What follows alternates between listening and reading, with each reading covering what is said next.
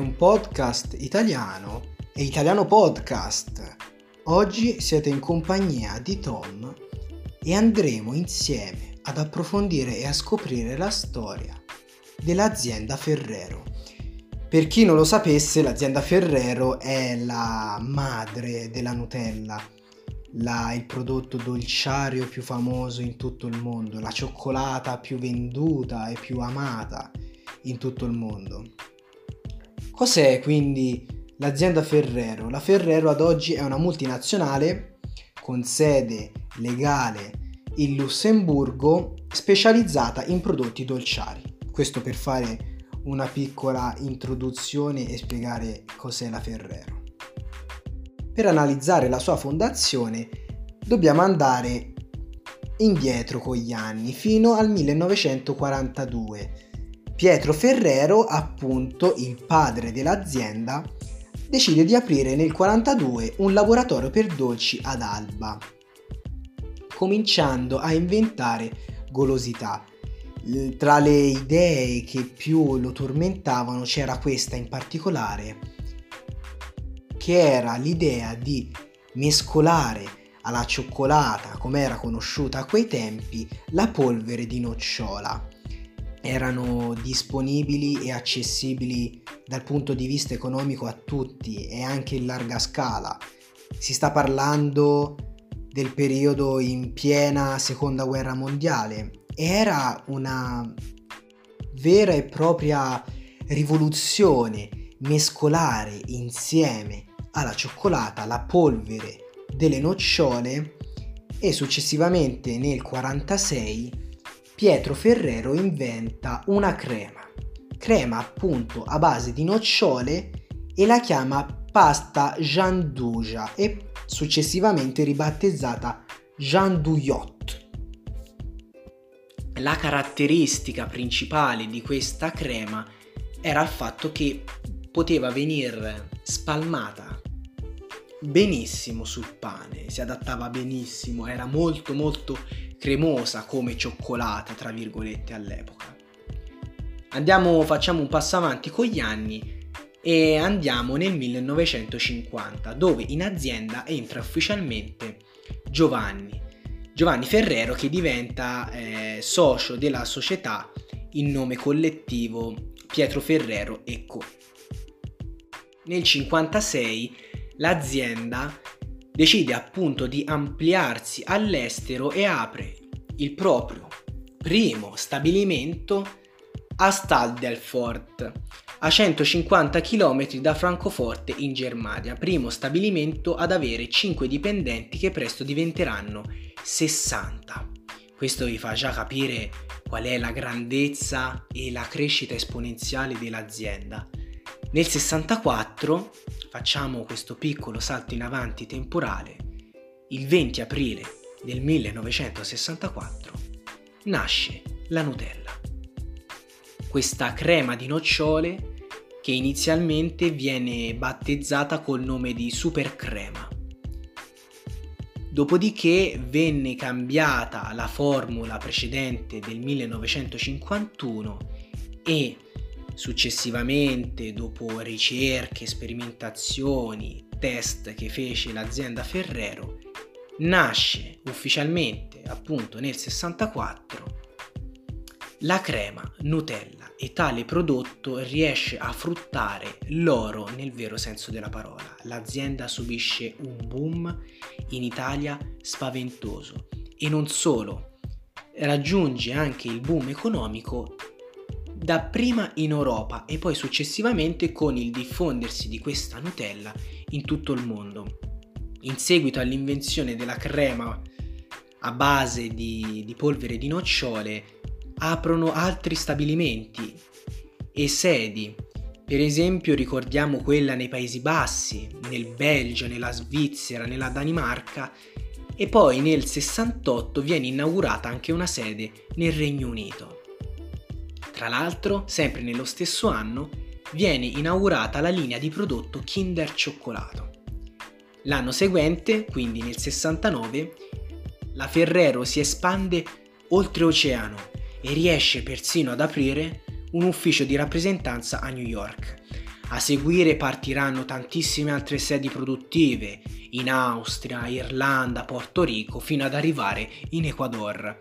La produzione era ormai diventata popolarissima su scala mondiale. Fu proprio in quegli anni la linea Kinder Cioccolato, ricordiamo che dal 68 riuscì a far ottenere all'azienda un successo clamoroso. A quei tempi nel mondo culinario si parlava solo ed esclusivamente di Nutella, sui scaffali dei alimentari, supermercati dell'epoca. Si parlava tantissimo di Nutella, c'era una grandissima domanda e richiesta di Nutella da parte del pubblico. Tutti erano impazziti per questa Nutella, che era una cioccolata buonissima, come la conosciamo oggi. La formula chiaramente detenuta in segreto dalla società, è la stessa che, viene, che veniva proposta una volta, è la stessa di oggi in pratica. Vedendo, tor- facendo un passo indietro, vedendo che comunque la Ferrero incominciava a macinare davvero tanti soldi, i soci pensano bene nell'87 di ampliarsi ulteriormente e incominciano attività produttive della Kinder Ferrero anche nei nuovi stabilimenti di Balvano, in Basilicata e in Sant'Angelo dei Lombardi, in Irpinia. E arriviamo quindi nel 1996, anno in cui l'azienda raggiunge un suo grandissimo traguardo. E sto parlando del fatturato che riesce a raggiungere i 7.5 miliardi di lire e i dipendenti a quell'epoca superano le 14.000 unità nello stesso anno appunto di riferimento.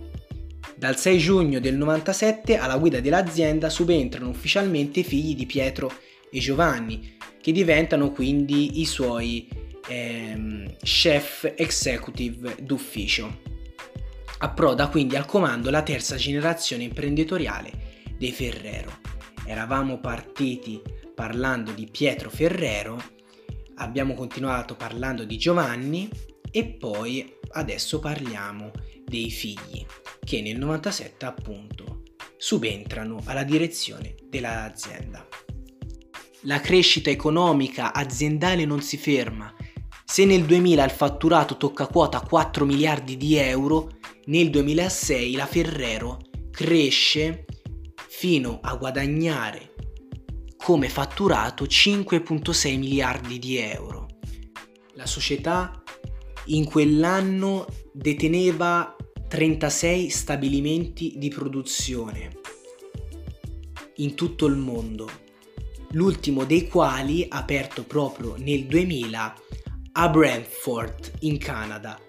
Nel 2007 la Ferrero registra un fatturato consolidato e qui arriva all'apice del proprio successo negli anni 10 del nuovo millennio appunto di 6 miliardi di euro impiegando 20.400 dipendenti, cifre da capogiro. L'azienda quindi inutile dire che con gli anni non ha fatto altro che arricchire la famiglia Ferrero. Pensate che nel 2014 Secondo la classifica degli uomini più ricchi d'Italia, secondo Forbes, Michele Ferrero e famiglia risultano essere al primo posto nel nostro paese e al trentesimo posto nel mondo, che è un raggiungimento incredibile. Tuttavia, l'anno dopo, nel 2015, Michele Ferrero, allora presidente della mm, società muore nel pomeriggio all'età di 89 anni e ricordiamo che Michele Ferrero era il padre di eh, Pietro, Pietro Ferrero, il quale morì all'età di 47 anni in Sudafrica a causa di infarto e stiamo parlando dell'anno 2011.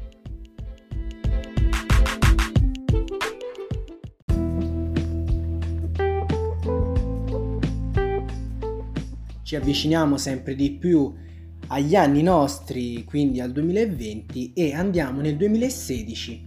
In particolar modo nell'ottobre del 2016 in cui GMBF Investments, una società di holding americana, rileva da United Biscuits, che era un'altra industria dolciaria inglese facendo capo al gruppo alimentare turco Yildiz Holding, insomma questa azienda rileva il marchio di biscotti dell'Acre. Nel marzo, nel marzo 2017 viene annunciato che l'Apo Civiletti diventerà il nuovo CEO esterno alla famiglia e dal 1 settembre dello stesso anno. Giovanni Ferrero, CEO attuale della mm, società Ferrero, sarà executive chairman concentrandosi principalmente sulle scelte strategiche appunto di questa Delacre, appunto questo nuovo marchio di biscotti. Eh, rilevata appunto da questa United Biscuits azienda americana. Quindi è importante sottolineare che sì, la Ferrero è nata come un'azienda dolciaria, ma oggi non fa solamente la propria attività.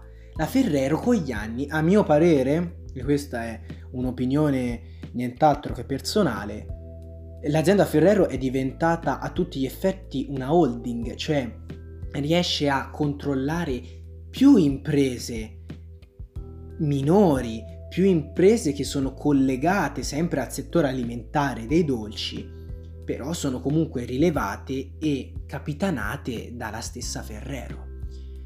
Il gennaio del 2018 Ferrero rileva per la prima volta una grandissima azienda e rileva appunto le attività dolciarie di Nestlé negli Stati Uniti d'America per 2.8 miliardi di dollari acquisendo di conseguenza tantissimi marchi registrati che erano collegati appunto all'azienda Nestlé. Quindi facendola breve e concludendo questa puntata di oggi, Ferrero ha inventato, volente o nolente, l'azienda dolciaria più importante del nostro paese, non solo di rilevanza nazionale, ma anche di rilevanza internazionale, mondiale. Oggi tutti i supermercati del mondo hanno la Nutella nei propri reparti. Se andate in un alimentari negli Stati Uniti d'America, ecco lì troverete sicuramente la Nutella. Tanto di complimenti alla famiglia Ferrero che è una tra le famiglie più note dal punto di vista imprenditoriale della storia italiana che forse riesce a raggiungere anche a livello di notorietà la famiglia Berlusconi, ma questo ne parleremo in un altro episodio. È un podcast italiano, è l'italiano podcast.